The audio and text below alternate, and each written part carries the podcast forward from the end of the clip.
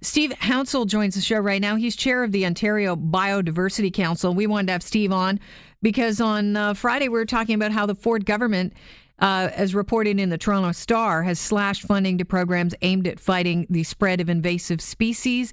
And so, uh, welcome to the program, Steve. It's good to have you on. Oh, thank you very much, Kelly. Maybe we can make sense of exactly uh, what these cuts will mean to the average uh, Ontarian. But before we do that, what exactly does the Ontario Biodiversity Council do? Well, we are an organization of organizations, if you will, uh, and we provide oversight over the uh, Ontario Biodiversity Strategy. So we've actually come together to help achieve the vision, the higher order goals, and the targets that we have set for ourselves as part of that strategy. And the targets, when you say that we have set for ourselves, that's the the provinces set for themselves. Can you tell us a little bit about the uh, the targets that we're going to be aiming for? Well, we have a series of, of 15 targets that are basically uh, aligned with the global Aichi targets. So what we're doing, we're trying to align with the uh, Global uh, Convention on Biological Diversity, the Global Strategic Plan for Biodiversity, ensure that Ontario is actually doing its part to conserve biodiversity and protect the uh, the natural life space that uh, that sustains us as a society. How important is biodiversity to the average Ontarian? Uh, you know, the person right now that's driving in their car and they, you know, might have a plot of green at their house, or maybe they've got a cottage that they go to. What impact will these cuts on several of the um, nine different programs devoted devoted to combating the spread of invasive species and prom- promoting native di- biodiversity have on them? Well, I guess you have to ask yourself a few things. I mean, do we depend upon biodiversity for our life? For our life, we do. You know, I mean, how long can you last without a breath of fresh air or a drink of clean water? Or healthy food. All of the things that we depend upon actually come from nature. So, in terms of the threat of invasive species in particular, I mean, invasive species represent the second largest threat to biodiversity. And, uh, you know, cutting support for that, of course, you know, is causing further threats to the very things that we depend upon. And give us an idea of this. It, would you say like an invasive species would be the uh, ash borer beetle? Absolutely, it is. And it's certainly destroyed the. Uh, much of the ash forest that we have uh, in southern Ontario. So if you go around, you find vast areas where there's trees that are dead because of the ash borer. If you go along wetlands, uh, many of our wetlands or even coastal areas, you'll find, you know, phragmites, you know, large grass-like uh, um, plants, which are maybe two, or three times the height of ourselves, that are taking over our wetlands. These are species which came into the province, came into uh, North America, largely piggybacking on human activity. So we're often the vector uh, for these species. Uh, but once they get established, they take over uh, many areas, uh, outcompeting native plants and causing a lot of problems. So certainly without a doubt you know that remains a problem but not not to be too simplistic here but would an example of that be somebody coming uh, you know across the border and they saw a plant that they thought was pretty nifty and they decided to bring it home with them and they're asked you know to check are you bringing in any uh, any plants or any Absolutely food Absolutely for many species, well, not all species, but some species, when they come in and all of a sudden they find themselves in a new habitat where they have no predators, there, there are no limiting factors, they expand dramatically and they outcompete the native plants and they become a problem. Why do they outcompete the native native plants? You would think that native plants have had so much time to adapt to our environment and our weather patterns and our soil that they would do better than the invasive species.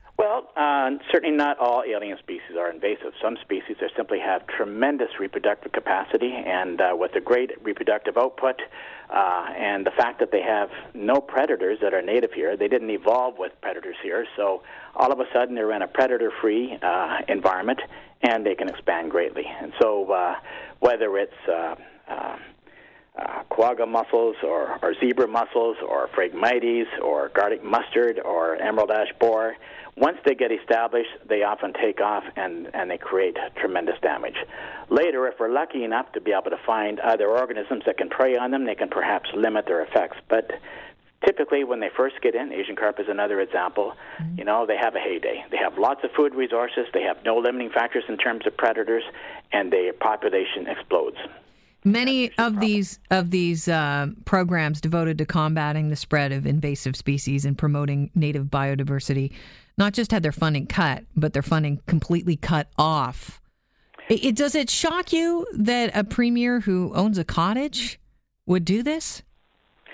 Well, it is disappointing, and uh, of course, it's profoundly disappointing to us.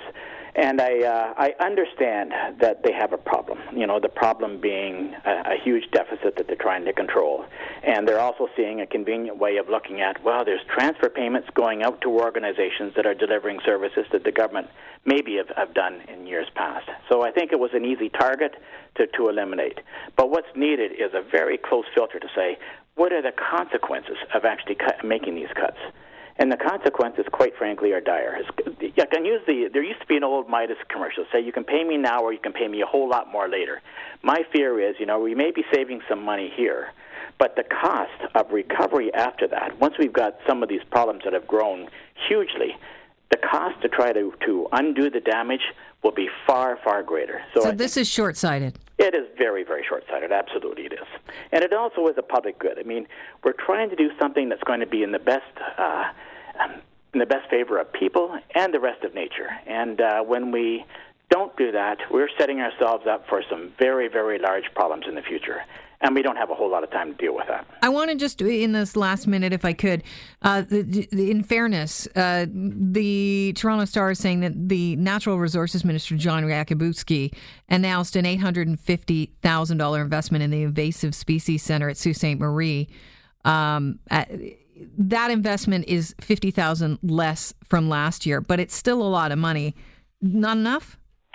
Well, well, yes, it is a fair bit of money, but you know, you have to ask yourself, what is the cost of invasive species? And by the way, this is just one issue. We cover a whole lot of other issues as mm-hmm. well been with the Biodiversity Council and the strategy. But, you know, look at what the cost of just the emerald ash borer itself has been to Ontario's woodlots. Give us an idea.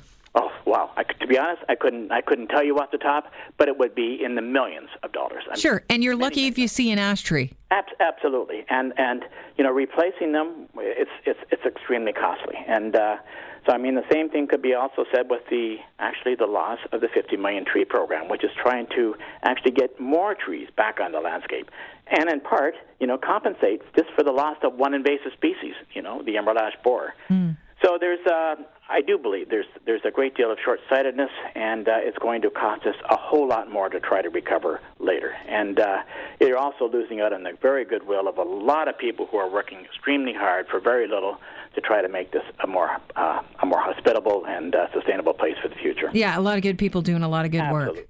Absolutely. Listen, I have a feeling we're going to be talking at length about this, so we're going to keep your, your number handy and probably reach out to you again. But it's been a pleasure meeting you and having you on the program, Steve. And that would be wonderful. Thank you very much. Thanks so much. That's Steve Hounsell, who is the chair of the Ontario Biodiversity Council. Hopefully that get you up to speed as to what, you know, because we didn't talk about those cuts really at length uh, last week, but I think it's important to uh, focus on that.